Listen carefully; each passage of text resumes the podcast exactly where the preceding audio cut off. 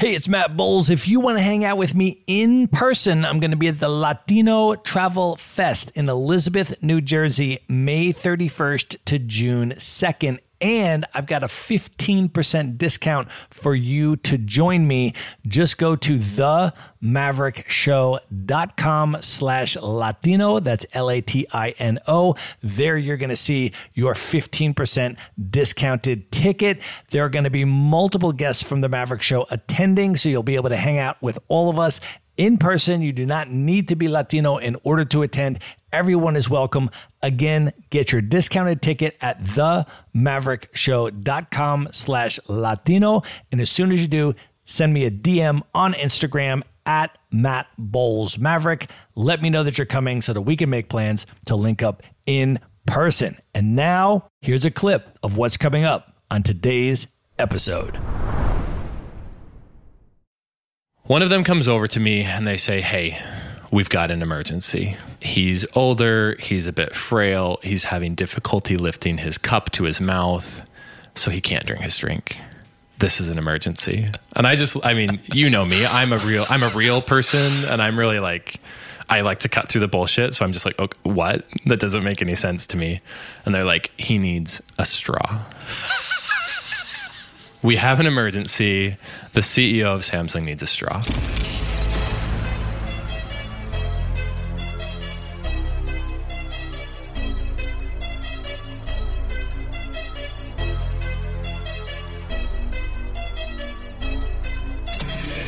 This is The Maverick Show, where you'll meet today's most interesting real estate investors, entrepreneurs, and world travelers, and learn the strategies and tactics they use to succeed. And now, here's your host, Matt Bowles.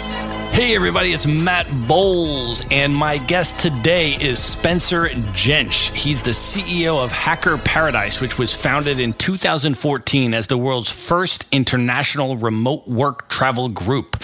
Since then, Hacker Paradise has taken over 550 people to live, work, and play together in 20 countries, and has attracted participants from companies like Google, SpaceX, and Y Combinator.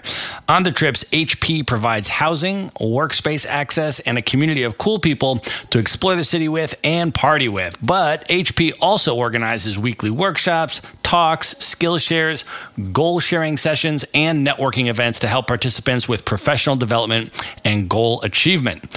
Originally from Utah, Spencer was an 8-year-old hula hoop prodigy. He is also a bat catcher, and prior to HP, he was a program manager at a software IT company and co-founded a Tinder profile consultancy. He has lived outside the U.S. for a total of 7 years across 28 countries. He speaks and teaches Korean, has a bachelor's degree in Korean language and culture, and a master's degree in Asian studies. Spencer, welcome to the show. Thank you. I'm excited to be here. Awesome to have you. Let me just set the scene here. You and I are in Seoul, Korea, and we are currently drinking a bottle of Australian Shiraz. It's delicious. Which is not easy to come by in Korea. No, Korea only wants to give you soju and shit beer. Indeed, they do. And we have drinking a lot of that as well. We have been here for 5 weeks now, and it's been my first time in Korea. I have been totally impressed and really, really enjoyed my time here over the last 5 weeks. But you, I know, have a much longer relationship with Korea. You've been here and lived here for years, and it has a really, really special place in your life. So maybe we'll just start with that. Can you talk a little bit about, I guess, first of all, what you love and what you're so passionate about in terms of Korea, and then maybe tell the story about your upbringing and how that came about and you came to be connected with Korea? Yeah.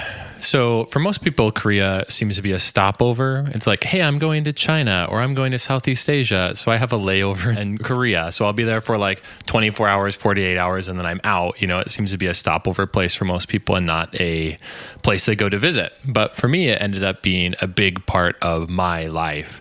When I was 19, I decided to go on a Mormon mission. And so when you apply to go on a Mormon mission, you just say, hey, I want to go. And they send you somewhere. You don't get a pick. And so I got sent to Korea. I didn't speak the language. I didn't know much of anything about the culture. I had never been out of the US. I'd never even been on a plane. And my parents were very trusting people and put me on a plane and sent me to Korea. And then here I was. So when I first came here, I lived here for 2 years doing that and learned the language, learned to love so many things about Korea, even though at the beginning I wasn't sure I would like it. And then it became a big part of my life as I went through and ended up doing a major in it. I did my master's in it. I worked for Samsung headquarters for a while. I taught Korean language for several years. And now with Hacker Paradise, I come back and do this sort of stuff and bring other groups of people here. Well, I have been super impressed with it. And you and I have had an absolute blast here over the last 5 weeks. We've been out to drag shows and nightclubs till 5 a.m.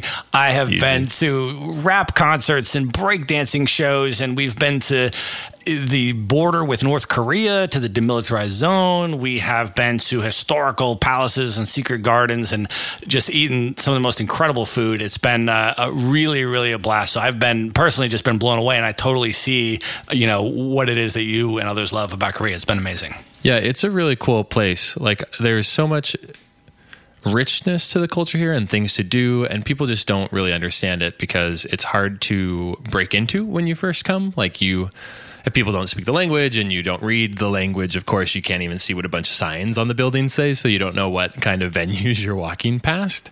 But once you're able to understand some of that, you realize there's so much to do, that people are really friendly, and it's just a really fun place to like party, to go out, to drink, even though they have shit beer.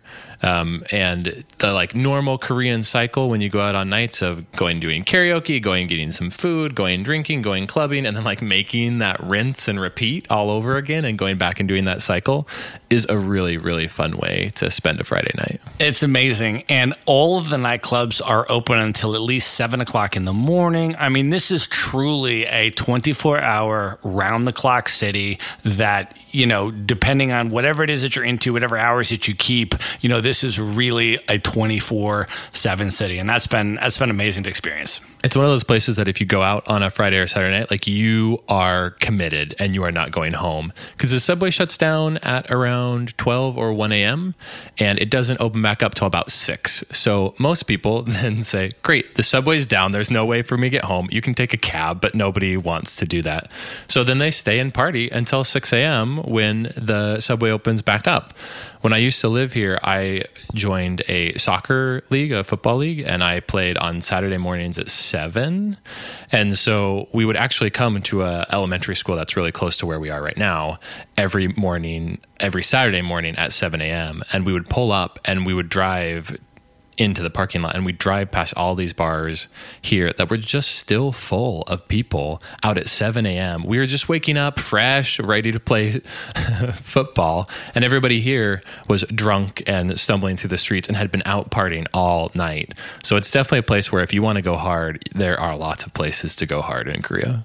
Let's go back now a little bit and talk about your upbringing. You kind of started at age 19, but let's go back further than that, and maybe talk a little bit about your upbringing in Utah. We mentioned in the bio here that you were a 8 or 9 year old hula hoop prodigy. So maybe start with that, but talk a little bit about your upbringing and then sort of that, you know, cultural transition then as you went from that, you know, over to Korea and how you developed personally through that experience. I spent most of my childhood living in Utah and growing up there.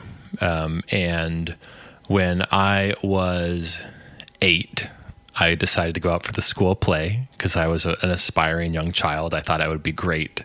And you know, when you're young and you think you're a lot greater than you really are, I tried out for the lead role of our school play. And I did not get the role. I was terrible at it. And my older brother ended up taking the role and did a great job. But they gave me a consolation type role. It's like, we won't kick you out of the play, but we're not going to give you anything important with the speaking lines. So I was supposed to represent Saturn in a play that was about the cosmic system, the universe. And so for ours to represent Saturn, we had to do a hula hoop dance number in the middle. And I did not know how to hula hoop until that event. and we had hula hoop training by a hula hoop trainer, and I turned out to be really, really good. And I was able to do this special move no one else could do, where I would hula hoop around my hips and then pop it up to my shoulders and then up to my arm above my head and then all the way back down and all the way back up. And I just make this constant movement of it going up and down. Yeah, it was really impressive. Wow.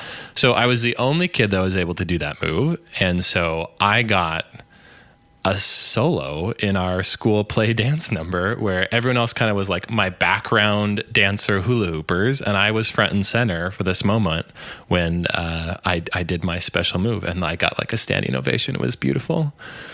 The problem with hula hooping as a child, is like many other careers as a child, is once you hit puberty, a lot of times it wrecks it. So as I started to grow and got hips, it really killed that move for me. And I was no longer able to do my signature hula hoop movement. And so it just had to be one of those things that I moved past in life. And so then you moved on to bat catching. Tell us about that. I did. I worked at a summer camp for 4 years in a row, and I did a lot of things there. I taught Korean there. It was a Korean language immersion summer camp. I was a lifeguard, so I used to pull leeches off kids when they'd come out of the lake and had leeches on them. That was always exciting. And then the other part that went along with it is there were bats that went into the cabins. They decided it was a good idea just to give us a 20-minute training on how to handle bats that might have rabies, and that would be sufficient. And it's clearly not for anyone who has any sense.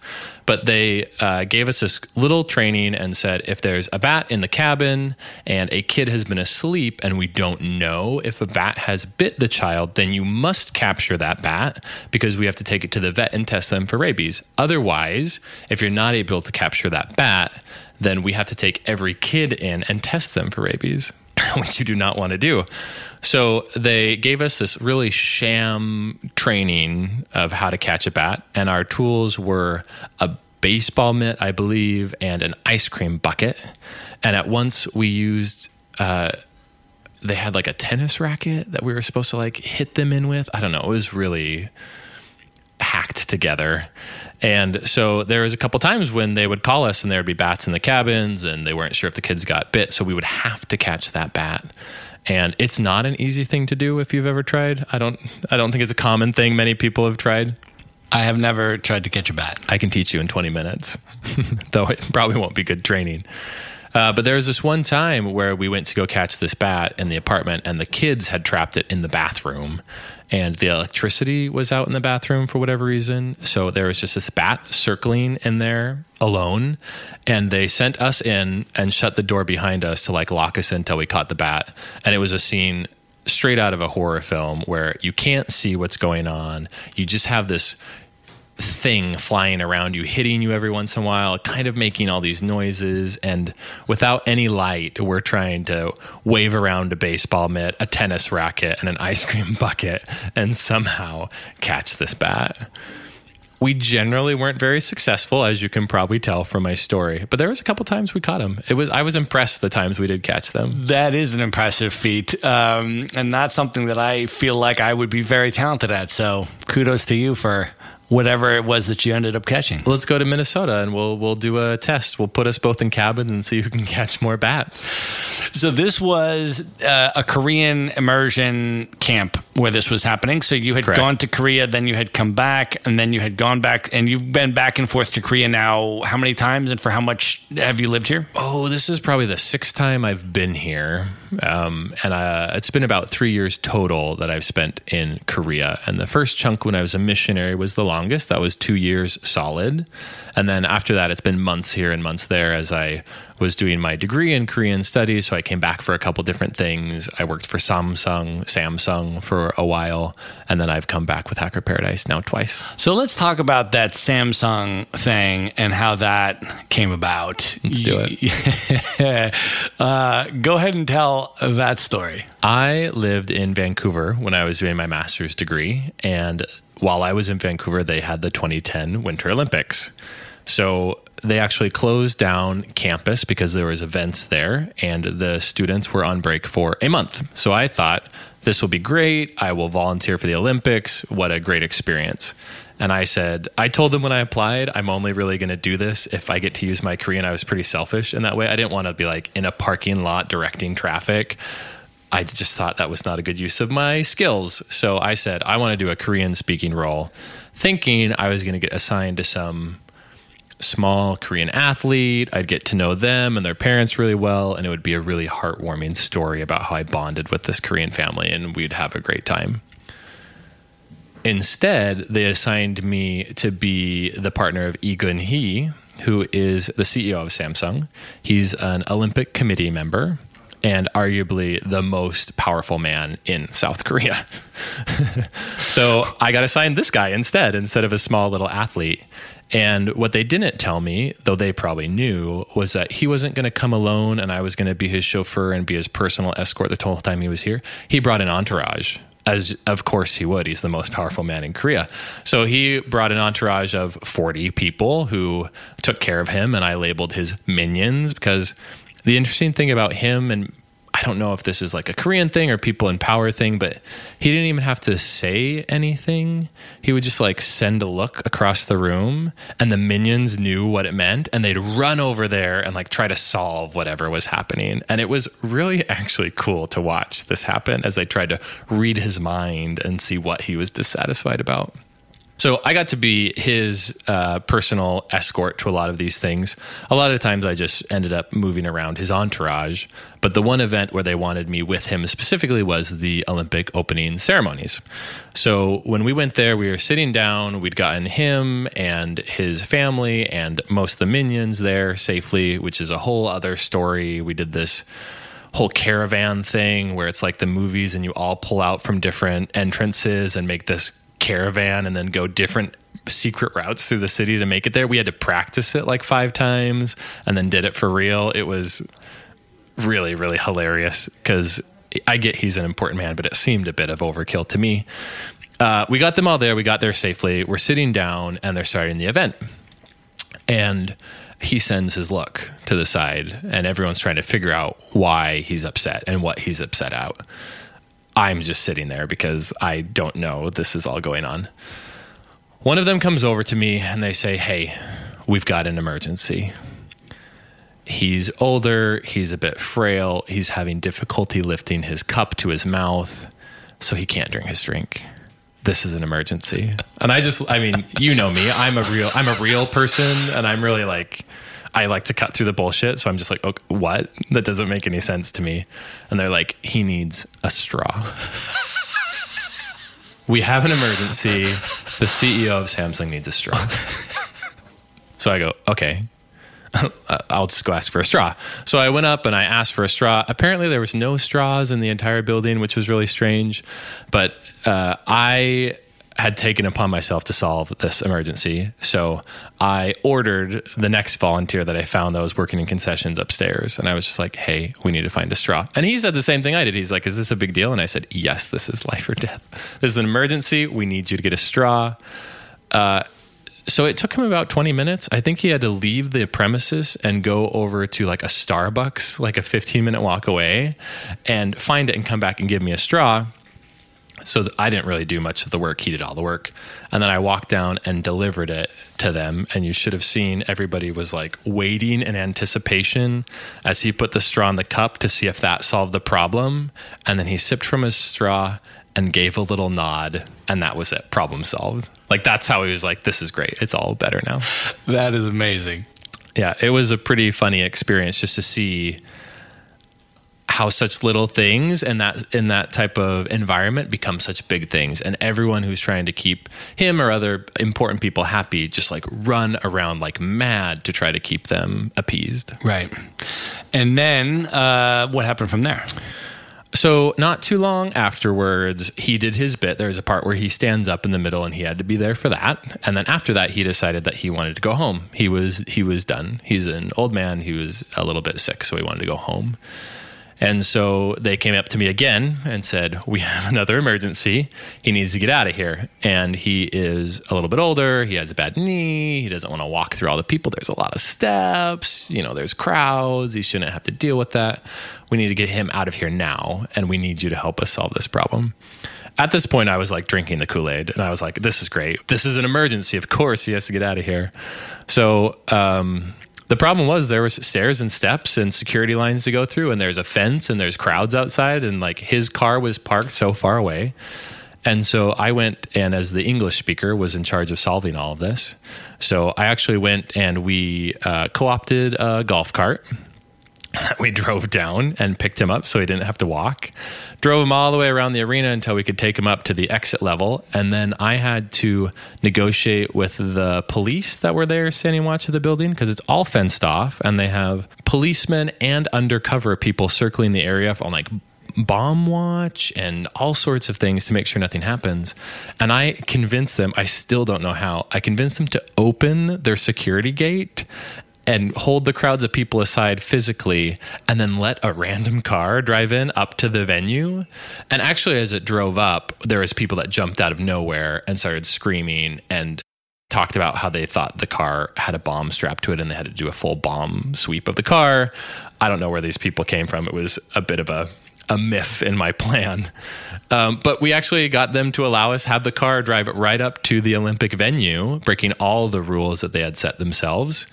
And we got him in the car and he drove away. And after that, his minions were so impressed at what I had done that they called me the Korean word for the savior after that, because I had saved their god. That is absolutely amazing.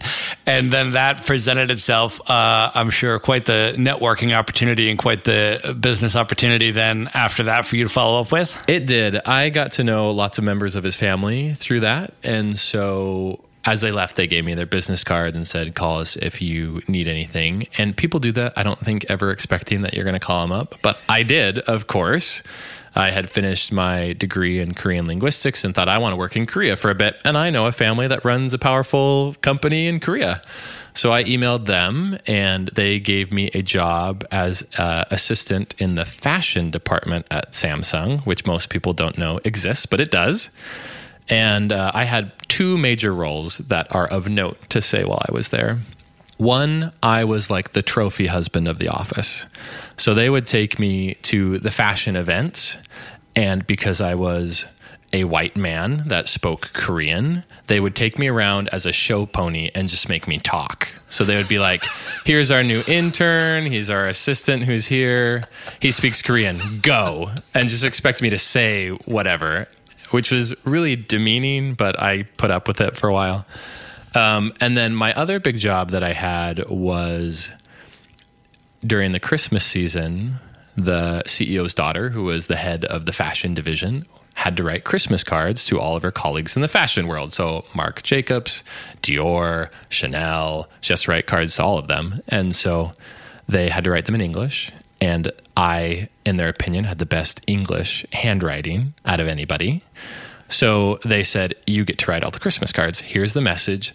And let's see what you can come up with for her signature. So I did like about four versions of her signature. And then they picked one and said, that's the one. You do that every time. And I hand wrote all the Christmas cards to all the designers around the world and signed them with her signature. And then I had someone next to me checking each and every one. And they'd say, no, you smudged, next. And they just throw it away and make me write a new one. And then they'd be like, okay, that one's perfect. And they were really critical judges. So I wrote and rewrote cards to every major designer in the world that Christmas. That's amazing. So Marc Jacobs received a Christmas card written by Spencer Jentzsch. Yeah, he probably doesn't think that's special at all, but to me, that's a little bit special. And I will say it has been amazing hanging out with you and rolling around Korea. And we roll up to wherever it is that we're going, and you just start speaking fluent Korean. And it is amazing to see how people respond because they're really not expecting that. They don't expect it at all. And the funny thing is, in lots of other countries you go into the world, they expect you to speak. And so even if you speak the language, they're not impressed. Here you just walk around and say hi in Korean and people will be like, oh my gosh, you're so good. So they're really easy to please. I know they've said it to many of the people here in the group who just know how to say hi and goodbye and thank you. And people will stop them and say, you're so good at Korean. And it's like, I only speak 3 words. But for me, yeah, they're really taken off guard. And a lot of times I'll have them stop and say, oh, can you say that again? Because even though I said it in Korean, they're expecting to hear English. And so they're just not expecting me to speak Korean. So then I repeat it again. They're like, oh, that was Korean. Oh, yeah, of course. I know what you're saying. I just wasn't ready for that. But it's a nice little trick that I like to have, especially here in Korea. It's fun to eavesdrop on people because they don't think we can understand as we're moving through the subway and I hear people talking about like that group of foreigners and that tall, handsome guy and that really pretty lady that's with us. And I just laugh all the time because I can hear what they're saying and they have no idea. Well, and your Korean is particularly nuanced. I remember you were able to negotiate with sass. With sass. With the woman for a group discount on gym memberships. Yeah, I should be clear to listeners at home that I have sass in no matter what language I speak in. It's just part of my personality. But yeah, she was giving me a hard time about something and I was in a bad mood. It was the end of the day and I just wasn't having it. So someone had offered me a deal the day before, a different person. And so then I went in and tried to get the same deal. And she was like, no. We can't do that. And I was like, what do you mean? The guy said it yesterday. She said, oh, there's no way we could do it at that amount. There's no way. And she gave me a lot of sass and I had just had it. So I told her there was no way she could do it. The guy yesterday was going to do it, but there's no way she can do it. And I just had it up to here. But she put her foot down and won that argument, and I ended up paying the amount she wanted. So even though I was sassy in my response, it didn't get me anywhere in the negotiations. But it was impressive to see, though, I have to say. She wasn't impressed. She was not impressed. She was not impressed. No. She was not impressed being on the receiving end of your sass. No. That's how you know you've landed a good sass remark, is the other person is not impressed. Speaking of sass, one of the other things that we briefly mentioned in your bio and your string of interesting things that you've done along your way to becoming the CEO of HP is that you also co-founded a Tinder consultancy. Damn straight. And I went to the webpage for your Tinder consultancy, and underneath your picture, it says as the description of your role, your token gay best friend, professional douche spotter, 1 cup of rosé, and he'll give you the brutal truth of why people are swiping left on your profile. I'm about 1.5 glasses in of wine right now, so I'm in perfect form to look at profiles. But yeah, I mean, I know we have done this before with several people here, and I know I've looked at your profile before as well. I think it's a thing that everybody should do, whether you have a professional look at it or you have a friend look at it. Everybody doing online dating needs somebody to review and look at their profile. People are embarrassed. They don't want people to see. Well, I've got news for you. Thousands of people that you're trying to get with are seeing this. So you might as well have your good friends look at it and give you some good feedback before the general public that you're trying to meet with to be friends or date or whatever your goal is. Before they see it and have a judgment of you, you might as well have a friend look at it and give you their opinion. So for people that are doing online dating, that are on these apps, and whether it's Tinder or whether it's another one like Bumble or whatever else it is, what are the main tips? Well, let me ask you this, I guess both ways. What are the primary mistakes that you see people making on their profiles? And what are the primary tips that you would give people that they could implement immediately for improving their profile today? Yeah. People seem to make the same mistakes over and over. So it's really easy to catch after you look at a lot of profiles, the same type of mistakes people make. So one common mistake with the text is they won't have any. If you don't write anything with the text, it just looks shady and like you have something to hide. Just write something. It's not that hard. And we can get into later in the tips section what I would say you write, but you should just write. If you have nothing written, that's a mistake right away. When you're looking at your pictures as well, You need to have someone look at them and make sure that they look like you. You need to make sure that they represent you well, because lots of people will pick pictures that they think look sexy or look fun or look outdoorsy, but then it doesn't really represent them or doesn't look like them at all. There was someone, I was looking at their profile the other day, and had a picture of like their shoulder and then like a beautiful scenery. And I said, why did you pick this picture? You can't even see you. All I can see is your shoulder. And they're like, yeah, but it shows I'm outdoorsy. Look, there's nature. Okay, sure. You can have outdoorsy photos, but you can also take an outdoorsy photo that has you in it besides more than a shoulder. Unless your shoulder is your best quality, which maybe it is, mine's not. Unless your shoulder is your best quality, you should not be leading with your shoulder. The advice that my co-founder of the agency would always give is really clear in terms of photos, and I think is really helpful to pass along. And just for some clarification, she's a social media consultant for her real job and is an expert in this, where I'm just a sassy token gay best friend who will tell you what I'm thinking if I've had a glass of wine. But her advice that she would always give is, especially for your first main profile picture, if you have a photo that shows your eyes, your teeth, and your hands, scientifically, that instills confidence. So the other person on the receiving side is going to think, I can trust this person. They're not someone who's going to pull the wool over my eyes. They're not catfishing me or whatever. This is like a real person. So I usually try to tell people that's the first kind of thing you should go through when you're looking at your profile. Make sure you have you lead with a photo like that that's really clear. And then just basics. Make sure it really looks like you. Make sure it's not weird angles. Make sure you don't have sunglasses in all of your photos. And just make sure it represents you the best that you think it could. And what was going to be your tip for the text portion of the profile in terms of how to optimize that? Yeah.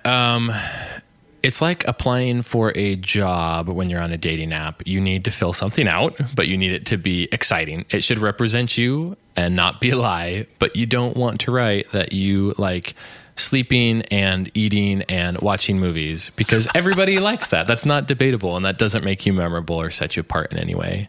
So the advice that I generally give to people when they're writing their profile is write a line or two about you, something simple, but something that represents you. So instead of saying, I like eating food, you could say, I always try to find and try the spiciest food I can. Or instead of saying, I like movies, you can say, I can't watch a horror movie because I'm too shaky. Like, I just can't watch it. Or I cry with every rom-com I watch. You know, things like that make you endearing and make you a real person instead of just a generic text. So write something like that about yourself. And then the last line, write something about what you're looking for. Whether you're looking to make friends, whether you're looking to share a bottle of wine with somebody. Mine, while we're traveling, is generally, I'm looking for some good street food in town. So let me know if you know somewhere. The reason I tell people to keep that last line is that when you have a match, generally, if you haven't before, people will read your profile after you've matched. And then as they're figuring out how to say hello and lead off to you with what type of question or comment, that generally is a really good place to help people know what to talk about. So I've had places where there's people that I match with, and because I have that line, they'll start off and just say, hey, the best street food I know in town is this place. Do you want to go this Friday night and go have it together? Boom. You're already so much further into the conversation than you are if you don't have that, where in normal conversation, it's hi, hello, how are you? I'm good. How are you? Where are you from?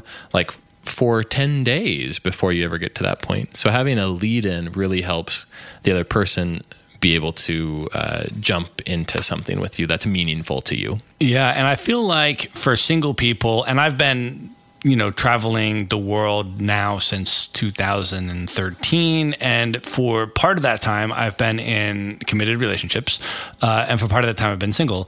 So I've had both experiences. And I feel like for single people, when they're traveling to different countries using dating apps like that, and these dating apps, by the way, Tinder or Bumble or those kind of apps, they work all over the world. And so you can go to most any country and you will be able to use them and match with local people. And I have found that experience, you know, while of course they're dating apps, of course there's a romantic pretext, but you know, I have found that provided you filter well enough and you're going to, you know, you're sure you're going out with a, you know, smart, interesting, you know, respectful person that's going to be an enjoyable time, then even if that first date doesn't end up going in a romantic direction or there's not chemistry or that's not what it is, it's never never a failed date because you always are able to have a really interesting connection with a local person, to have a cultural experience. And, you know, that coffee or that lunch or that drink or whatever it was, even if it doesn't go in a romantic direction, was still a really interesting way to connect with local people and have a local experience. I agree. A lot of people give first dates a bad rap and they say, oh, I hate going on first dates. They're terrible. And I think if you're out around the world and you have the mindset of trying to meet other people, then you should be open to that type of concept of you meet people and you just get to know them for who they are. And that could be one great date. It could be one shitty date that turns into a really funny story. It could be something that goes on a little bit longer. I mean, I've met people in everywhere I've gone around the world through dating apps. And sometimes it might be a 2-week fling that while I'm there. Sometimes it's just one great dinner where you just have an interesting chat with people, get to know them and a little bit of where they come from. And it doesn't lead to anything, but it's a cool opportunity to connect with local people. So let me ask you this, and on sort of just pulling back to the very macro level, you have lived outside the U.S. for over 7 years now, across 28 countries. Most of those are long-term stays in those areas. What does travel mean to you? What do you get out of it? Why do you do it? What does it mean to you? For me, if I look back at my life, I grew up in a very homogenous community where people thought the same way, people dressed the same way, people looked the same way. And I didn't know any better at the time. It was just what I was surrounded by. And when I first flew out to Korea when I was 19, as we were getting on the plane to go, I looked around and it was me and like 5 other people that were with me that were white. And then everybody else getting on the plane was Asian. And that was a whole new feeling for me to feel like I was surrounded with and with different people that were different than me. And at first, that's something that's a little bit uncomfortable. I don't know how to react in this situation. Should I feel weird? Should I not? What am I supposed to do? Can I treat everybody the way I've treated people my whole life? And so for me, that was a really learning experience when I was 19. And I lived in Korea for 2 years over that time period and fell in love with Korea and the Korean people and the thought of living abroad. And when I came home, the weird thing was I had even worse culture shock the other way. I came home, I couldn't eat American food. I was really weirded out by the way people acted because I had acclimated quite a bit to life abroad. And so for me, that was a really life-changing moment for me when I moved abroad at a young age. That really helped open a lot of things in my life to just other ways of thinking, other ways of living, other people with different perspectives that I think shaped a lot of my life. As I continued to move through life, I changed a lot after that. I made a lot of developments as who I was as a person. I did a lot of decisions that my family or the people that I grew up with might have disagreed with. And it was a big experience about learning who I was and who I wanted to be that wasn't who I thought I wanted to be when I was younger. And so I think traveling for me was the catalyst that started that self-discovery process for myself. And I lived in Korea for several years, and then I lived in Canada for several years as I was doing my grad program. And then I went back to the States when I had a job, like you mentioned, as an IT project manager and lived there for several years. And there was just a part of me that always wanted to get back to it, that thought, I like being here in the States, I have great friends, it's lovely, but there's such an experience of moving somewhere else. And for me, that meant abroad. For everyone, it might not be that, but for me, it meant moving abroad where you can experience a lot of different people and meet people who are lovely, but have lots of different perspectives about life and are very different from the people that you can meet at home. So for me, that's what traveling and living abroad represents, is that opportunity to just make a lot of connections that make you look at yourself internally and say, I've always thought this way my whole life. Now I've met someone who thinks differently where I haven't previously. Am I wrong? Do I need to change? This is a new perspective. Let me think this through. And I find that when I live abroad, I have a lot. I want to take just 1 minute out to let you know that in addition to hosting The Maverick Show, I am also the co-founder of Maverick Investor Group, a real estate brokerage that helps you buy turnkey rental properties in the best U.S. real estate markets from anywhere. So these are single family homes, sometimes 2 to 4 unit properties, and they're either brand new or fully renovated, and they already have tenants and local property management in place. So you get all the benefits of owning the deeded real estate, the physical house, the hard asset, without the headaches of being the landlord or the rehabber or needing to live near the property. So I want to offer you a free consultation if that sounds interesting to you. To learn more about it, you can just go to themaverickshow.com/consult. And now, back to the episode. More of those types of experiences than when I was back at home. So that's why it's important to me.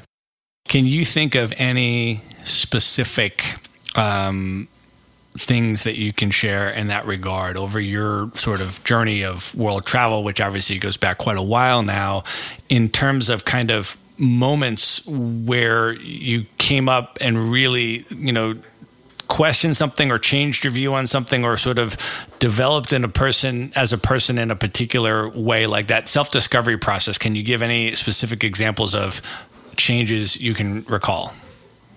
It's hard to talk about specific changes because I think they take longer than a moment. Usually something happens and you don't even realize it's happened, or you might react to it really negatively the first time someone says something to you or whatnot. Like I remember the first time I thought that someone was treating me poorly because I was a white person, which I'd never felt before. And when I look back at it now, it's a really silly way for me to feel in the situation. But it made me stop and think about, like, just, I'd never felt this way before. And I've heard about other people saying they have felt different ways because of their race or the way they look or their religion or things like that. And so it really made me stop and think about it a lot more than I had. I just had never experienced that before. And so there's situations like that where I just felt that things had come up that I'd never thought about or experienced, that once it happens, it just gives you a whole different perspective. Right. So let's move on and talk a little bit about Hacker Paradise. You are the CEO, and can you just start by basically describing what is Hacker Paradise, who is it right for, and what type of experience does it offer? Hacker Paradise is a community on the road for digital nomads. And I think the digital nomad term is a lot broader than people think. A lot of people think it's people like you or me who have sold all of our stuff at home and are traveling all the time. And it's a much broader term than that. It's people who just want to work remotely and not sit at home during it, when you get down to its roots. So we have people who come out with us to join our group who are from all nations, all races, across all industries. Age diversity is a big thing here as well. And it's just people who coalesce on the fact that they want to try new things, they want to go new places, they're open-minded, welcome, lovely people in general. So we have people join us for anywhere from 2 weeks to a month to a year and go with us to different places that we go to. And so for us, the big thing that is really important to us is the community aspect of it. It's not hard these days to grab an Airbnb and buy a plane ticket and go across the world and do something like this on your own. There's so much technology these days that just makes it so easy. But the problem with that a lot of times is that people get really lonely. Like most people are not structured and set up in a way psychologically that we can spend time like that, an extended period of time where you're just alone and don't know a lot of people. So the nice thing about our group and our community is you come in from the first day you're welcomed in, you're part of the group, and you have this group that's with you the whole time that you're with us. I think for a lot of people who are first traveling or who haven't traveled a lot, the common phrase is, make friends with locals and meet the locals. That's a lot more difficult than people think until you've tried it. And depending on what country you're in, and if you speak the language or if you know the culture, it can be really, really exhausting to try to meet people when in some countries it's hard to break through that local barrier. And so to be there with a group of other people as well who are not from that place and are discovering things for the first time like you are happy to go meet local people like you are, I think can be really, really comforting and a really powerful way to experience a country as opposed to just doing it on your own. And how are the Hacker Paradise experiences structured? So when someone comes onto the program, how is the structure? What should they expect out of the experience? A lot of fun. And a lot of work, I guess I should say both of those. So we have a structure that's set up on a weekly basis where we have a lot of things that we do, a lot of activities we run. The big thing is you say, yep, I'm going to come. We start onboarding you. We start sending you logistical information. From the moment you arrive, we help guide you in, get you situated. We do an orientation. And then those of us who are running the trip, who work for Hacker Paradise, are here the entire time to help you when you have problems or concerns or just to help have a good time. In terms of like your daily life, a lot of times it's work. We work while we're out here. That's no surprise to people. So you work the hours that make sense for you. And then on top of that, we have a lot of activities, whether they're social activities or professional development activities that you can opt into. So you do your own work. And then if there's an activity that we're doing, whether it's a workshop or a networking event or going to go to a puppy cafe down the street or hiking a mountain, whatever it is, you get to choose what interests you and then you opt into those events. The big thing that I tell people is you will not get bored on a Hacker Paradise trip. And actually you have to learn how to say no to things because on certain weekends, there might be 4 things that are going on and you can't do them all. So you have to make a choice of this is the one that's most important to me. I'll do this. And maybe these other things I'll do another time. There's just always a lot of fun options of things to do and lots of cool people to do them with. Well, and just to clarify too, for folks, we are currently on a Hacker Paradise trip right now in Seoul. I am a participant on that trip and I have been, this is my 3rd Hacker Paradise trip of the year. I was in Da Nang, Vietnam with HP. I was in Osaka, Japan. And then now I am in Seoul, Korea. So this is now my 12th week of the year that I have spent with HP, and those weren't consecutive. I spaced them out. So I did Vietnam earlier in the year, and then I've just done Osaka recently. I'm doing Seoul now and just finishing up that trip. And, you know, my reflections on it, I've noticed a couple amazing things that have really impressed me personally. So the first one is the level of diversity on the trips. So on this particular trip, for example, we must have people, you know, participants from over 10 different countries. We do, I would say. And then on, so that's one thing is that in addition to being in a new foreign country where we're experiencing Korea and interacting with Korean people and all that, we also have, you know, people from 10 plus different other countries around the world that are all here with us. So you're learning about those people and those cultures and, you know, interacting with the Korean culture alongside those people from all of their cultural backgrounds. And so that provides an incredibly interesting experience. The other type of diversity that I have noticed is that on each of the 3 trips that I've gone on, which have been for about a month each, there have been participants in terms of age. There have been participants in their 50s on every trip. There have been participants in their 40s. And there have been participants in their 30s, and there have been participants in their 20s on every single trip. And on one trip, we even had a couple of people younger than their 20s. There were 18, 19-year-olds on one of the trips also. Right. So you have the age diversity, and then you have the international diversity, and then people do all sorts of different things, right? There's obviously a lot of people that have, you know, computer, you know, hacker, right, related jobs, you know, programming jobs or they're doing something relating to that.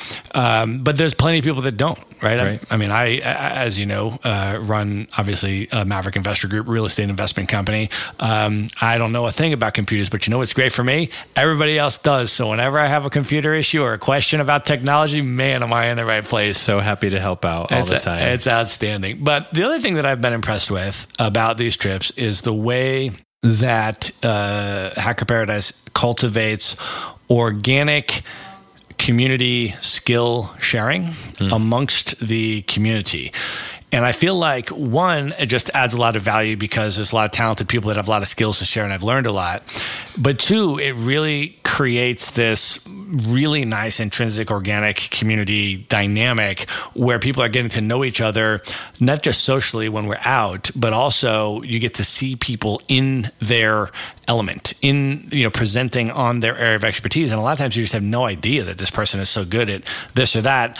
And then all of a sudden they're presenting a workshop on it, you know, and whether it's on photography or if it's on this or if it's on that, you're like, wow, like that's really impressive, that, you know, and you sort of develop this level of appreciation for people as you learn about their areas of expertise and how smart they are and how interesting they are in those areas. And I think it's also really good for the participants because a lot of people maybe have never even presented on something before, or some people, you know, especially some of the really young people here have never, you know, presented on something or didn't even know that would add an enormous amount of value. And then you're just like, yeah, you know, tons about this, do a presentation on it. They do it and they crush. I mean, it's like amazing. Like I've gotten a lot of value from, you know, all of the different people on the trip. So that's been a really nice thing to experience as well.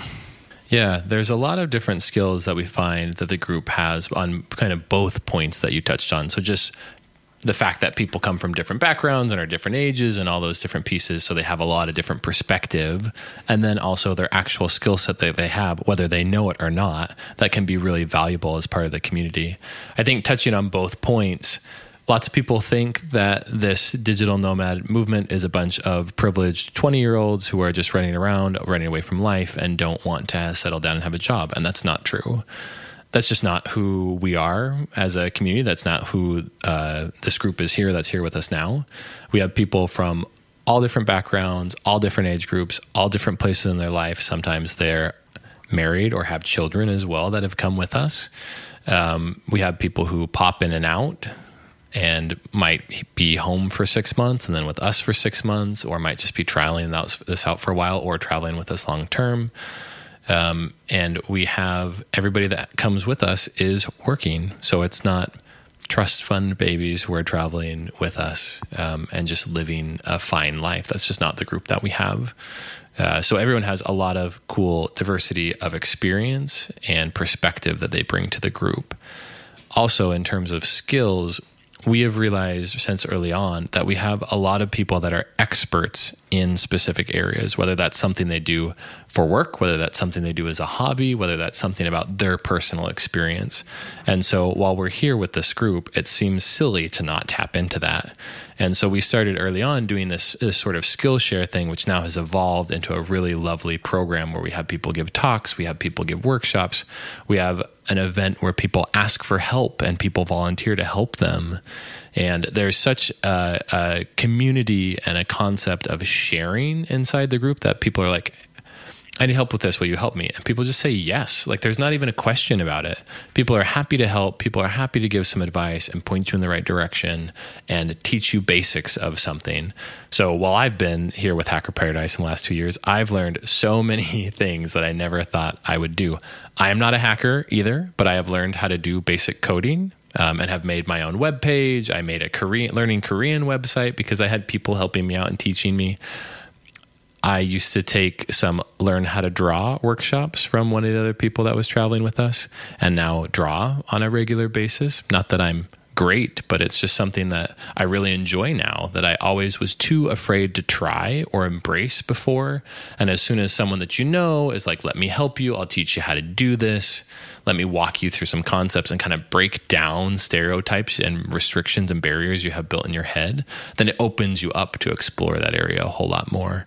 So through being with Hacker Paradise, me and other people have all talked about how through Skillshares and workshops, you're able to learn a lot of different cool skills that you wouldn't have access to otherwise.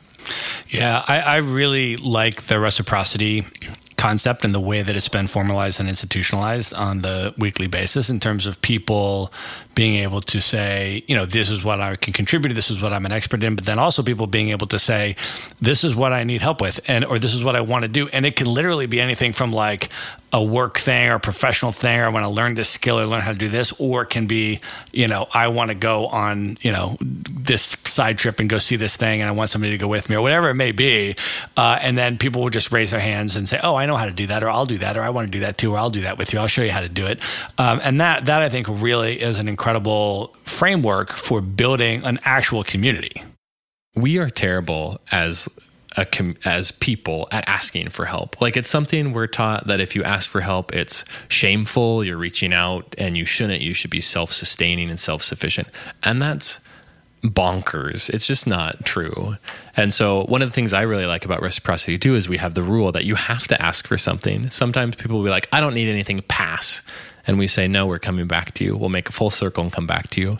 Because I think it's a good exercise for people too, to just get in a habit of saying, I need help with something. And it could be something, like you said, that's anything. It could be, I really want to go dancing this weekend. I want to go hiking, or I need someone to give me some feedback on my new website or whatnot.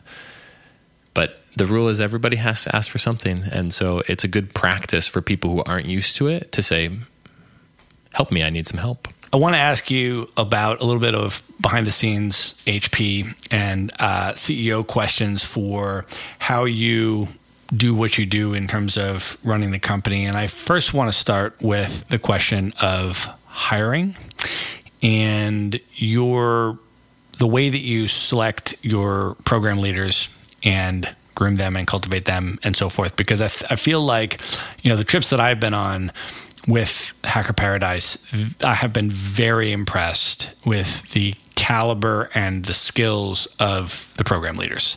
And I think that it is a very unique skill set that they possess.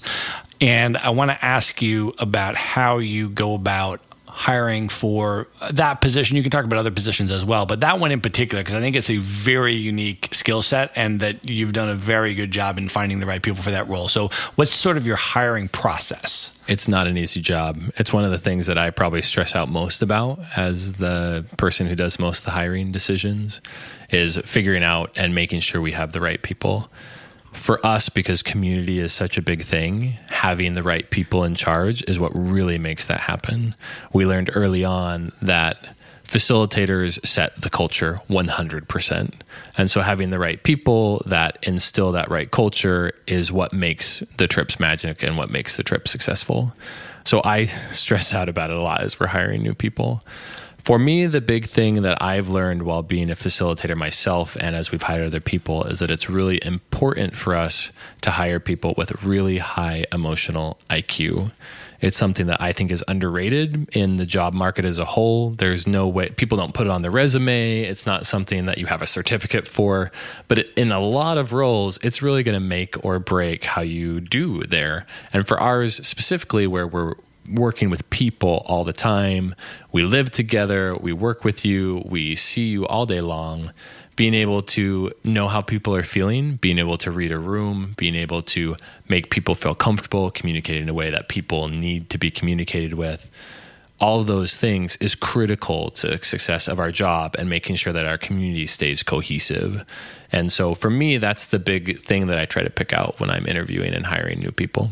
I think that you personally, from what I've observed over the last 5 weeks, have an extremely high level of emotional intelligence. And I want to ask you about that a little bit and see if we can probe a little bit deeper on that and learn a little bit about that, because I think that, I have watched you interact with the different participants in this group.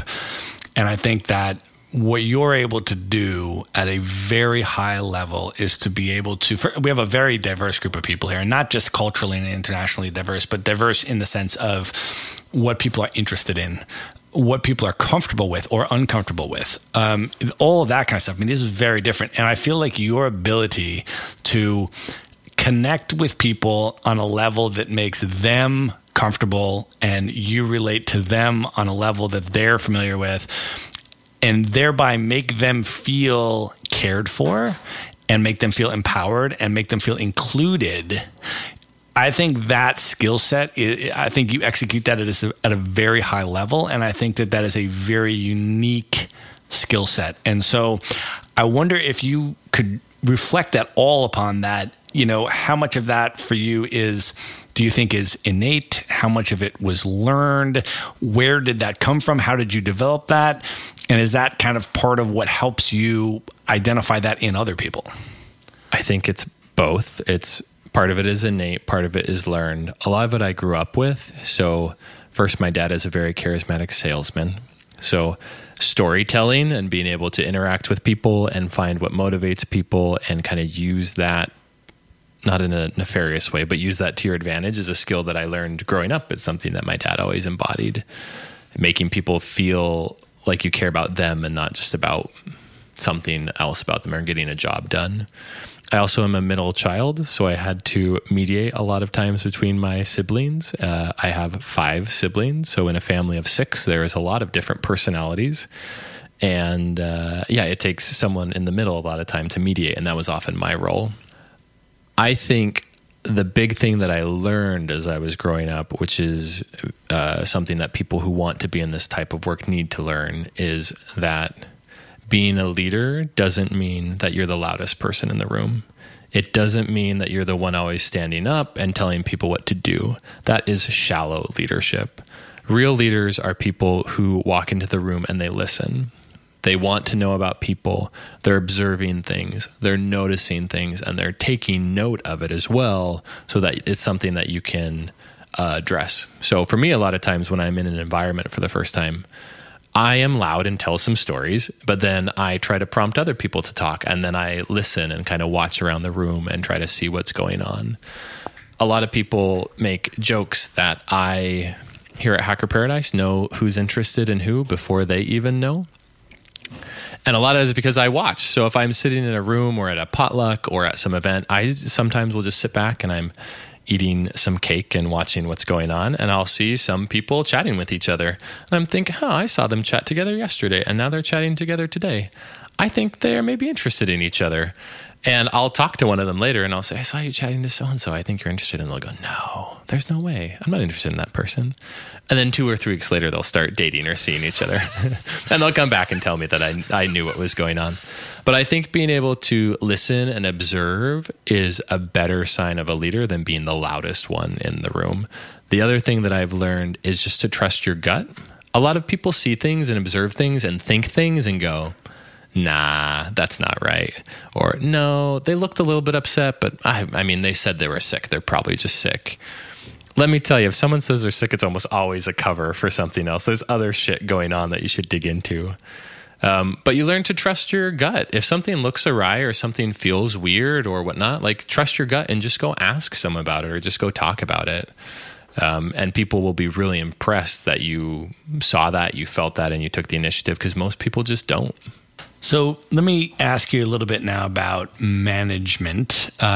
So you hire the right people, you get them into the right places in the company, and then Hacker Paradise obviously is a company where your staff is spread out across multiple continents. Right.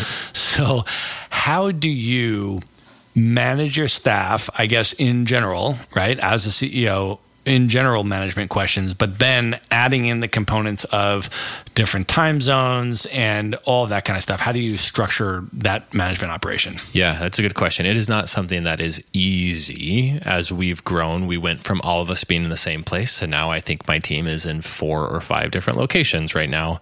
And so that was a big learning thing for us. Part of it goes back to what we just talked about. Hiring the right people is a big step. So we make sure that we hire people that are self-starters, that are problem solvers. And I am quick to teach my team when they first start that if they have a problem, I don't want to hear about it. Like, I don't want you to bring me problems. I want you to bring me solutions.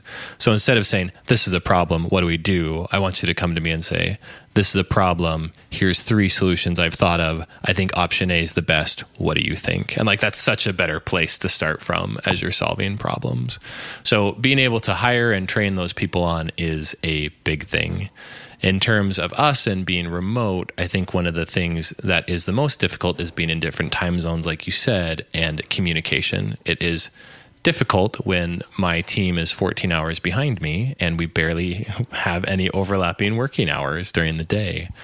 So for us, being able to put in processes and documentation to have clear communication has been really critical.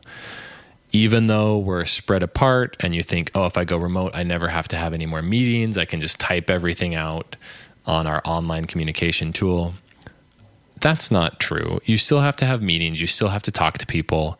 Even for the fact that seeing people face to face, even if over a camera, bonds you to that person and makes you more cohesive as a team. Like, just even that element makes it worth having video calls.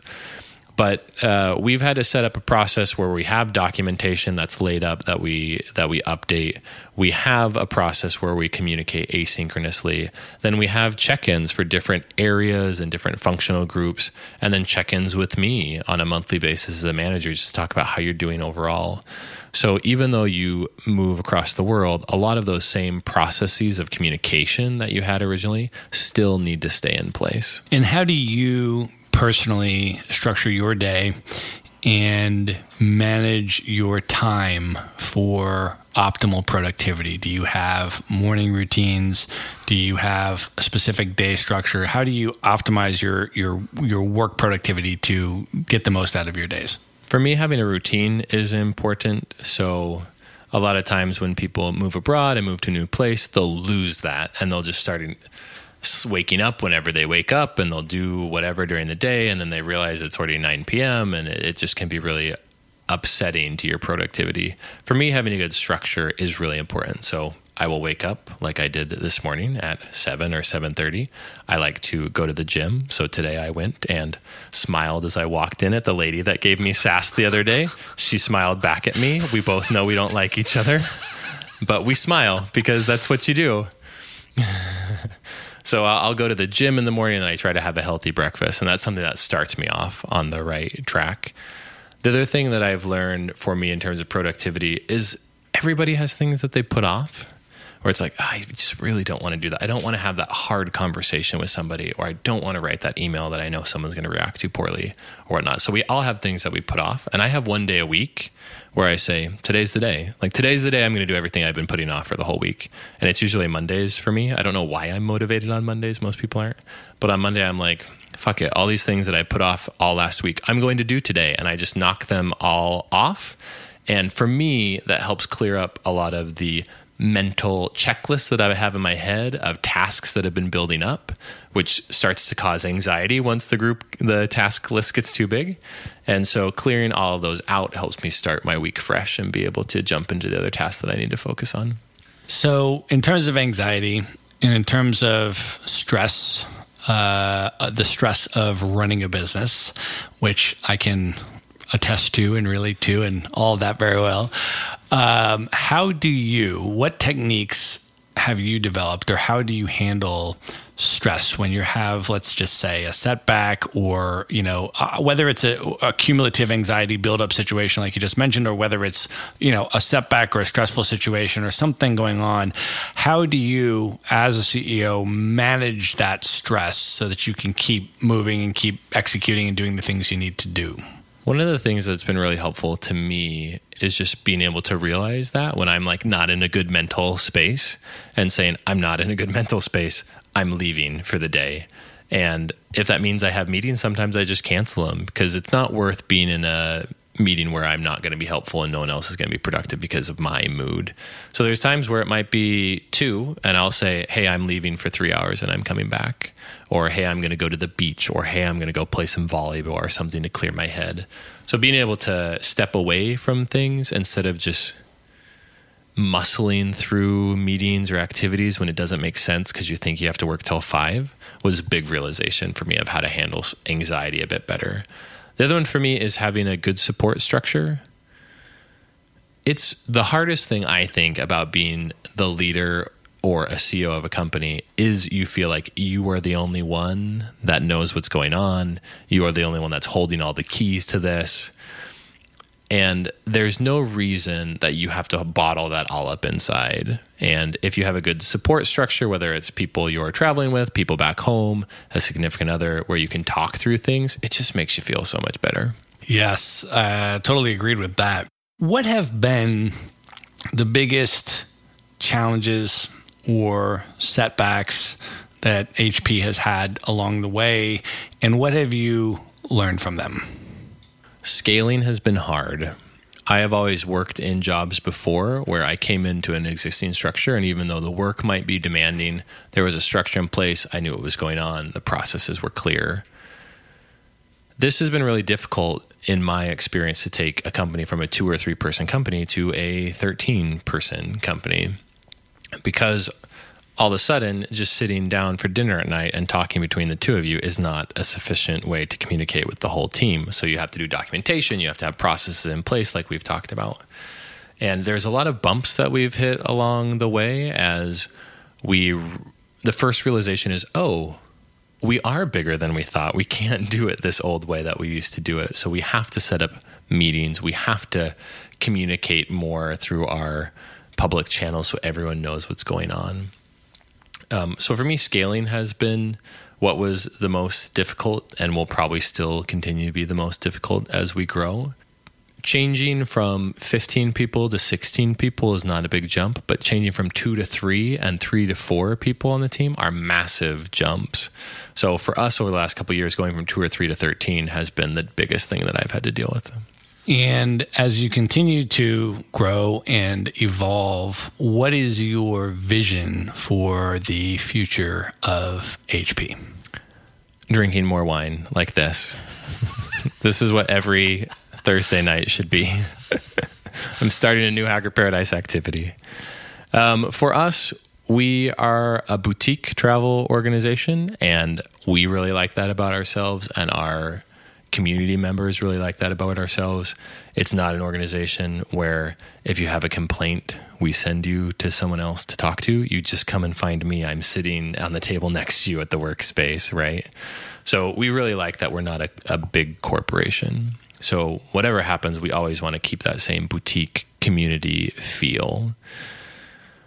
For us, we would like to, over the next year or so, be able to roll out maybe another trip.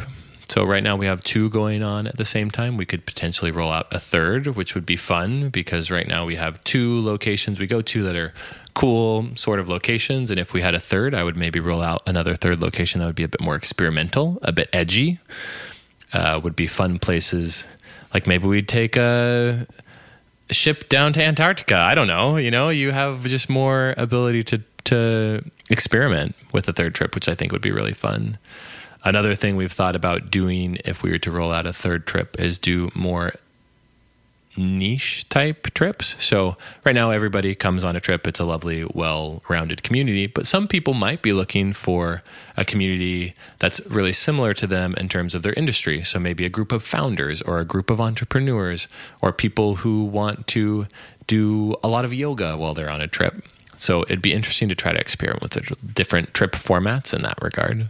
And can you talk a little bit about once someone participates in an HP trip, and then when they leave the trip, the extent to which they remain connected with the HP family through the alumni network and that kind of stuff, and what that means? We are like the mafia. Once you get in, you can't get out.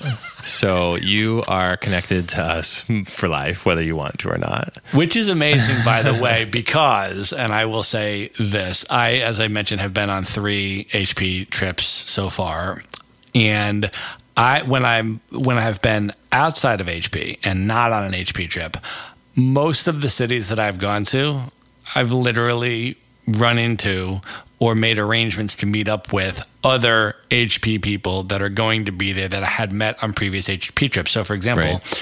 I am leaving tomorrow, Korea. I'm leaving Korea tomorrow, and I'm flying to Nairobi, Kenya.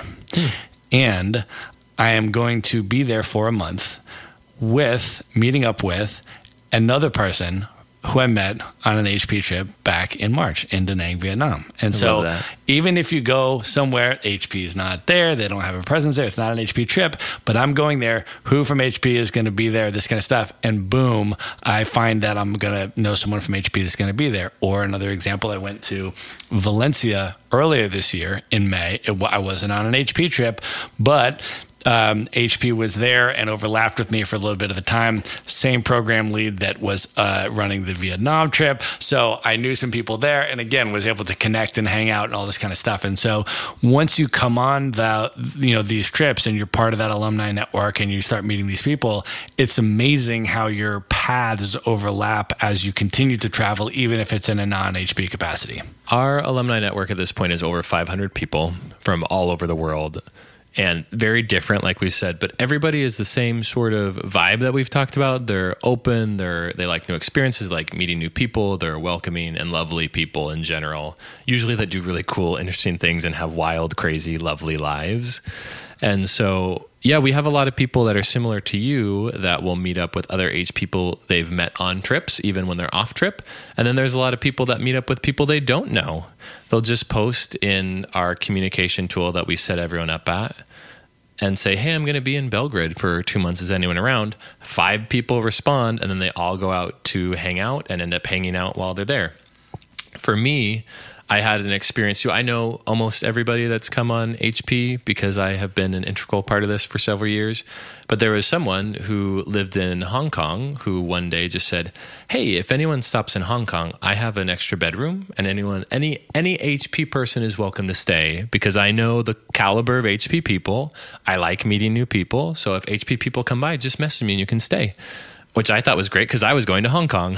So if you've ever looked at apartments or hotels in Hong Kong, you will realize why this is a huge perk. Not cheap. Not cheap. Yeah. So I messaged him and I said, you don't know me, but I run Hacker Paradise these days. You were before my time. And I'm coming to Hong Kong. Can I stay? And he said, yeah, of course. So I didn't know him. I showed up. Spent 5 days staying with him. Lovely guy. We had a great time. And then I left. And actually, as I was leaving, he was cleaning the room for another HP person that was coming that same day. So yeah, there's just this connection between people that even if you haven't met them on a trip, there's a sense of you're an HP person, I'm an HP person. We've had a similar experience. We'll meet up. And even if we have nothing else in common, you can always like talk shit about Spencer or something because you'll probably both know me. Like that's how you can bond from as soon as you go. So yeah, for us, it's something that's hard to explain to people before they come on a trip, but being able to, after a trip, be connected online to the rest of our entire community that's come before you is a huge perk. And it's particularly nice if anyone's listening who is not in the digital nomad space or the travel circuit or that kind of stuff, and they might be coming from a place like Utah, where they haven't done a lot of traveling and maybe there's not a lot of people around them that have done it, but they kind of are listening to podcasts like this and want to get into the game, you know, just coming and dipping your foot in, you know, and you can start with HP for 2 weeks. Some people literally come for 2 weeks. Right. Trial run. Yeah. Trial run. You know, they take a vacation or they get a 2 week, you know, remote work arrangement or whatever, and they come for 2 weeks. And once you do that, not only do you experience HP, but now you're all of a sudden connected with tons of other people that do this. And it really, I think, as a first step, just opens the door to incredible possibilities by simply being in a social network of other people that think this way and appreciate the values of travel and living abroad and are passionate about that. Yeah, we've had people come with us who it was their first time moving abroad, their first time doing this type of thing, and they love the people, they love the experience, and not to sound trite, but they get inspired by people who are doing this type of thing. And I've had people that I know who I've been with on trips who then go home and say, for the last 10 years, I've been working at this company on a job that I didn't like and I didn't care about. And then I came to Hacker Paradise and it just changed the whole way I thought about things. So I got home. The day I got home, I quit my job. I called my best friend and we just started the company that we've talked about running since we were little.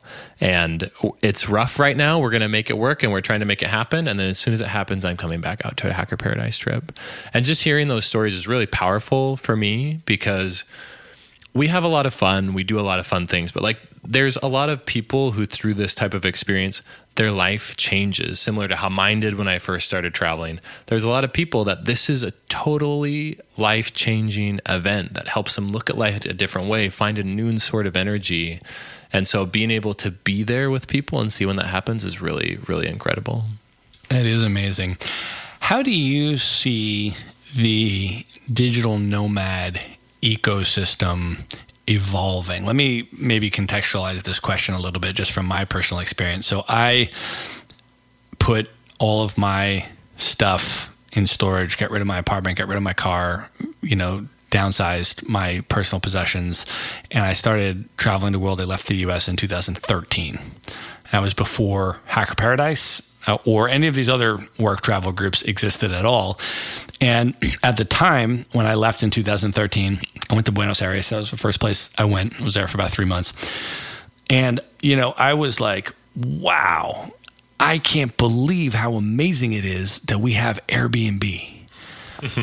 Because, but seriously though, because I said, you know, we have Airbnb and we have Uber and we have these services, because 10 years ago, you know, you wouldn't have been able to do what I was doing in 2013. You would have had to either like find a broker and get an apartment and do with this, or stay at a hotel and just, I mean, have a, you know, so Airbnb, the advent of Airbnb for world travel, where I could just pick any city in the world and I could book in advance for the exact number of nights I wanted to be there. And I could go in and I could go out and I could land at the airport and I could get an Uber to my Airbnb. Even if I didn't speak the language, I just put the address in on the Uber and they pick me up and they drive me. And I, in 2013, I was like, wow.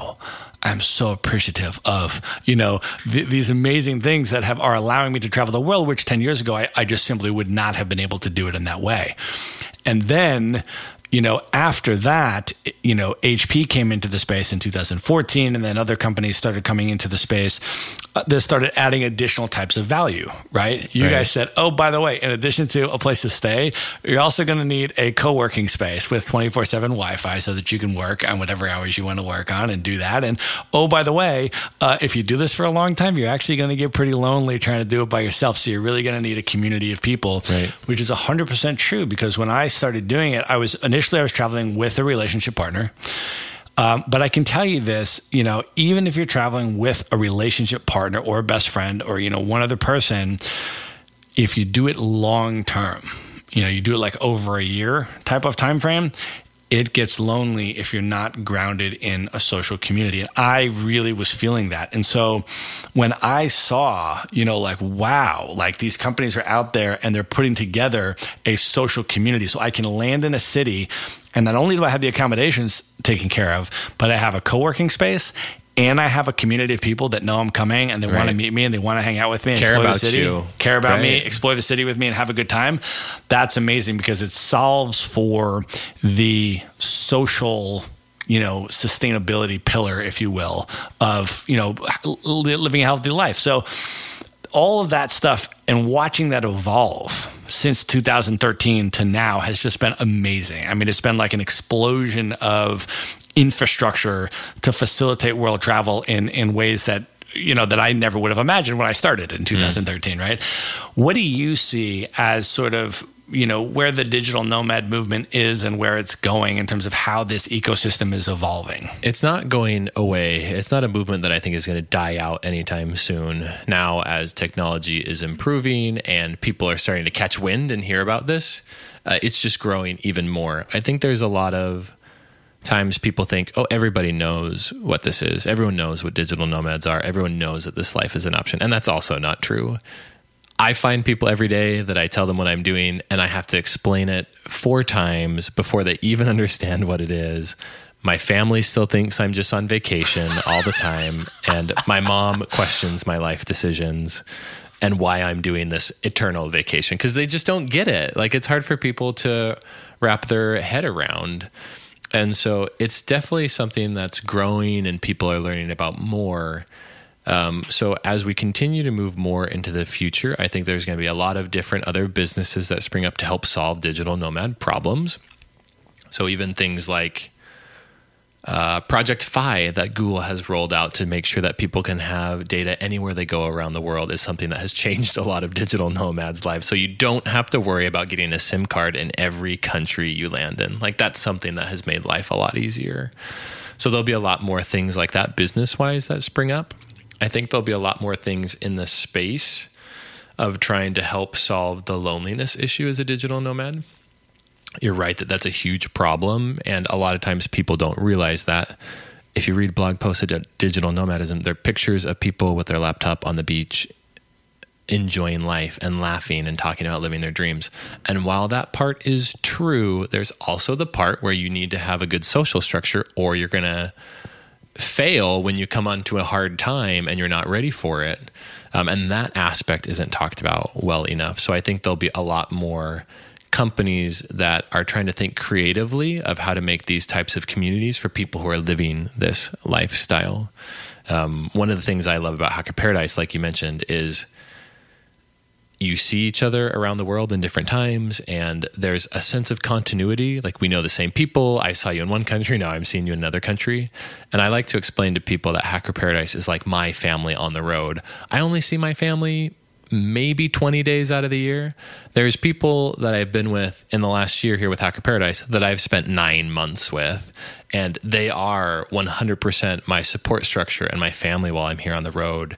And that has been the reason I've been able to do this for so long. I think if that wasn't a thing and the community aspect wasn't here, I would have said, I can't, this is so hard. I can't do this. I'm so lonely. I'm going to go back. The other thing about the future of remote work and digital nomadism is it's becoming so popular and trendy, for lack of a better word, these days, that it's something that companies are being put to the task of having to offer to their employees because their employees know it's an option other places. So I think as it even gets bigger, people are going to say, hey, I know my job doesn't require me to be here. You're either going to have to let me work remotely or I'm going to go somewhere that will. And so companies are going to start to lose their top talent if they don't start offering working remotely, whether it's all the time or for chunks of time or whatever. I think people are going to start to lose their top talent if they don't offer that as a benefit. Agreed. All right, Spencer, are you ready for some lightning round questions? Give them to me. The lightning round. All right. What is one book that you would recommend that most influenced you? The Adventures of Huckleberry Finn. I read it when I was in high school and loved everything about it. I realized you could question society. What is one app or productivity tool that you would recommend? Everyone should have Google Translate on their phone if they're going to travel. It's a lifesaver. And then I have another app called Habits that I have that helps you easily keep track of whether you're doing daily tasks. What is one blog you read or podcast that you listen to regularly? You already know what the answer to this is. I do. I'm just allowing you to share it with the world. Your favorite podcast. Go ahead. I am a huge advocate of a podcast called My Dad Wrote a Porno. And it is not biographical. It is not my own. My dad is a Mormon bishop. He did not write a porno. But it is this lovely group of three friends in the UK. One of their dads wrote some erotic literature. And so they read a chapter every week and sit there and talk through it and make fun of it as they read it. And it is delightful. We listen to it on Hacker Paradise after potluck. We have potluck after hours and we listen to a couple episodes for people who want to stick around. It's a really good time. I will warn people if you're going to download it that you will laugh really hard. So if you're in the subway or a public place, be aware because people will look at you. I also had one time when I was listening to it while I was lifting weights at the gym and I dropped a weight on my face because I was laughing so hard. So please be cautious when you're listening to My Dad Wrote a Porno. All right. What celebrity or author or public figure who is currently alive today that you've never met would you most like to have dinner with? I like go back and forth between whether I'd pick like a reality TV show character just to like meet them in real life and see if they're the same way as they are on the show. But I think I would actually pick Andy Cohen and just go for a dinner and a gossip sesh about all the Real Housewives. All right. Knowing everything that you know now up to this point in your life, what advice would you give to your 18-year-old self if you could go back in time? I think I would tell my 18-year-old self just to embrace who you are and don't let anybody else tell you who you should be or what you should be. I mean, I had a big experience when I moved to Korea and learned a lot about myself. I went back home, and as I was growing older, I made the choice to leave the Mormon church, and I came out as gay, and like that was a big thing that changed my life in a lot of ways. And I think there is a lot of things that I dealt with when I was younger or when I was 18 that were out of places of fear or places of just not knowing like what my future was. And if I would have been in a better place where I just would have accepted things and loved who I was for who I was, then I would have been able to achieve the love and peace and happiness that I think I've found now a lot faster. Awesome. What are your top 3 travel destinations that you've ever been to that you would most love to return to and live for at least a month, and that you'd recommend other people definitely check out? Top 3. It's hard to narrow down to 3. There's a lot of cool locations. I mean, I have 3 in my head because I know I'm going back to them this year anyway, so I guess they count because I've already picked them. So I know I'm going back to Barcelona in October, and so I'm excited to go back there. I love that city. And then the beginning of next year, I'm planning going back to Buenos Aires and then a couple cities in Brazil, but the one that I really love is Floripa, so I can just go to the beach all day. Nice. I've never been to Floripa, but I have spent a couple months in Brazil living in Rio, which was unbelievable. Just went to Sao Paulo last year for the first time. Also unbelievable. And I will be back in Brazil in the beginning of December of this year. I've got that 10-year visa. Is it about to run out? No. I've got a number of more years on it, but I'm just saying, with a 10-year visa for Brazil, I feel like I really need to maximize my number of trips to Brazil. You definitely need to maximize it. Yeah, so I might be there in December. We can hang out. Well, I'm going to be in Barcelona in November. Are you still going to be there in early November? I have to go home from my brother's wedding. Okay. Yeah, it's one of the few times I go home during a year. Well, I've already been to Barcelona once this year. I'm going back again in November because I agree with that city. It's unbelievable. And then Buenos Aires, of course, I've lived there for a total of probably 4 months. Nice. Also an amazing choice. Okay. What are your top 3 bucket list travel destinations you've never been to that are right on the top of your list where you want to go most? I am an interesting case because I don't feel like I've been to a lot of places, even though I guess I have when you check them off. But I've always gone places and stayed there for a chunk of time. So I've never done a standard backpacking trip through Europe where you go and hit 15 countries. And I'm not interested in that. And at this point in my life, I like staying places for longer periods of time. But because of that, there's so much of Europe I haven't seen. I haven't gone to any of Central or Northern Europe. I've only been along the Mediterranean coast, really. So I would love to go check out Copenhagen or Prague type areas. I've just never been there and heard really great things. And then I also am a sucker for beach destinations. I love to lay out on the beach. And so places like Costa Rica have been calling my name. I don't know what city I'd go to, but I just want to go somewhere at the beach that I can lay on for hours. Awesome.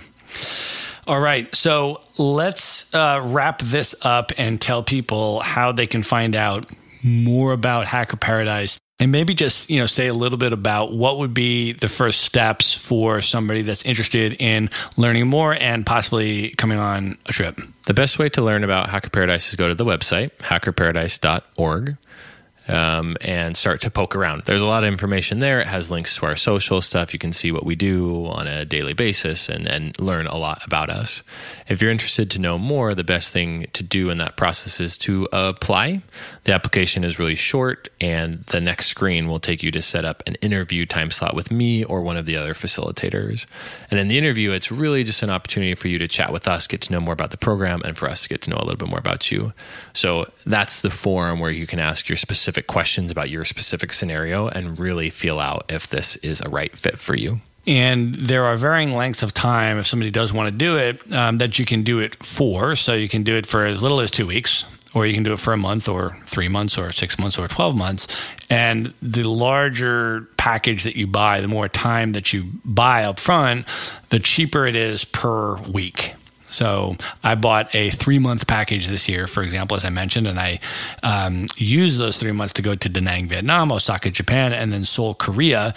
But when you buy the 3-month package, what I like about it is that you can pick and choose where you want to go. So if instead I had preferred to go to Brazil, or if I was going to be over in South America, I could have been with you in Floripa, or I could have gone to some of these other places instead. And so they'll be able to see your whole, itinerary online in terms of where you're going, and then they can pick and choose both when they want to participate and what cities they want to participate in. So they have that flexibility as well. Correct. We try to give people as much flexibility as we can. It's your trip. You want to have a great time. So I shouldn't be telling you how you should be spending your time abroad. You should be telling me in some ways. So we tell people there's different locations you can float between. You can come for different periods of time. You can pop in and out, kind of like you have talked about with your experience. So there's a lot of flexibility with our program to make sure that we're here as the community you need when you need it. Right. And then if people want to connect with you personally, follow you on social media, how do they find you? I'm hidden everywhere. No, it's just kidding. I'm all over the place. The best place to find me is to find me on Instagram. It's just my name, Instagram.com, Spencer Jentzsch. And you can get in touch with me there. I highly recommend following Spencer on Instagram. I think you have over 13,000 followers now. And I have to say, it's you're definitely a good person to follow on Instagram. So what we're going to do is we're going to put the links to Hacker Paradise as well as Spencer's personal social media handles. We're going to put all that in the show notes. So you can just go to the show notes and find everything that we have talked about and mentioned in this program, all of it in one place. We're even going to put his Tinder profile consultancy in the show notes. Dangerous. So very dangerous. It's all going to be there in one place. So Spencer, thank you so much for being here. This is really great. Appreciate it. Thank you. I hope we can do it in another country. Absolutely. Good night, everybody. Be sure to visit the show notes page at themaverickshow.com for direct links to all the books, people, and resources mentioned in this episode. You'll find all that and much more at themaverickshow.com. Do you want to learn how to travel the world for a year plus with carry-on luggage only and look good while you're doing it? Go to themaverickshow.com/packing to see a free recorded webinar and learn exactly how Matt does it. He shows you the luggage he uses, the specific items he packs, and the travel brands he likes most. Even if you're just looking to go on shorter trips, but pack more efficiently and eliminate your checked luggage, you won't want to miss this. You can watch the free recorded webinar at themaverickshow.com/packing. If you like podcasts, you will love audiobooks, and you can get your first one for free at themaverickshow.com/audiobook. Whether you want the latest best-selling novels or books on investing, business, or travel, try your first audiobook for free at themaverickshow.com/audiobook.